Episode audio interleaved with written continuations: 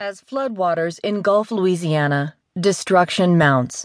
By Campbell Robertson and Alan Blinder. In the New York Times U.S. section. I'm Kristi Burns. I think what we're seeing right now is what we're going to get.